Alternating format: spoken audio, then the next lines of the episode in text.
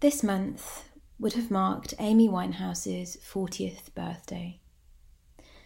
This year, somehow, also marks the 20th anniversary of her debut album, Frank. Undoubtedly, reader, I adore her music. I think of Amy often and miss her dearly. Her playful, tenacious, and often heart wrenching lyricism, her endearing wit, her mutual detest and yearning for the cruelest of men. Her bombastic spirit and ego and ineffable strength and grace. I recognise a hesitancy in referring to any artist by their full name a disturbed longing for connection exacerbated by a culture of fanaticism. However, much of Amy's music, and in particular her seminal 2003 debut, strikes a painful and familiar chord. In truth, I feel I know her. Twenty years on from its initial release, Frank holds a mirror to a troubled kind of girlhood pictured Amy Winehouse in the music video for Stronger Than Me from the album Frank, released 2003. An earnest ode to Sinatra and double entendre for her brutal honesty. Frank is an eclectic collection of soulful melodies thoroughly embellished with Amy's foundational influences the cool and collected jazz of the 1950s, interwoven with the up-tempo rhythm and blues of the early aughts. A soulful, plush precursor to the somber and percussive Back to Black, her sonic breakthrough. Frank is flooded with stories of a 20 something Amy's musings on love, sex, and dependency.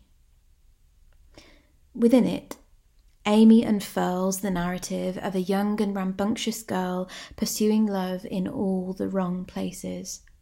Tough to sort files with your voice in my head. Grappling with insecure dynamics of power, outpouring fire and fury into every word. Her approach to songwriting, tactile, blunt, biting, felt so visceral to me that I could see the events of each song ensue crystal clear within my mind. I see her, even in the slightest of glimpses, and in turn see myself reflected in her work. Amy aptly tapped into feelings which I did not know that I had one of sorrow and anger against men much older than my years, and a deep desperation to be adored unconditionally. Frank, I feel, is timeless. Pictured Amy Winehouse performing You Sent Me Flying from the album Frank live at the New Pop Festival 2004. Following the album's release, in September of 2004, Amy, then 21 years old, showcased that furious emotion and vocal tenacity within her live rendition of You Sent Me Flying at the New Pop Festival in Germany. Here, Amy begins visibly giddy and mischievous before the gilded rows of the theatre Baden Baden. Briefly turning from the audience, microphone in hand, Amy grins. This next tune is called You Sent Me Flying, and I wrote it about a guy who I used to like who didn't like me back. So, this is for him. At the heart of her writing persists a universal truth the unending urge to love and be loved in return. As the six minute performance slowly swirls, Amy embodies this love. Her confidence visibly swells, her voice becoming bolder, heavier, with an implicit flicker of anger induced glee. As Amy relays her experience, she gazes with longing out into the crowd, as though looking directly to the song's antagonist.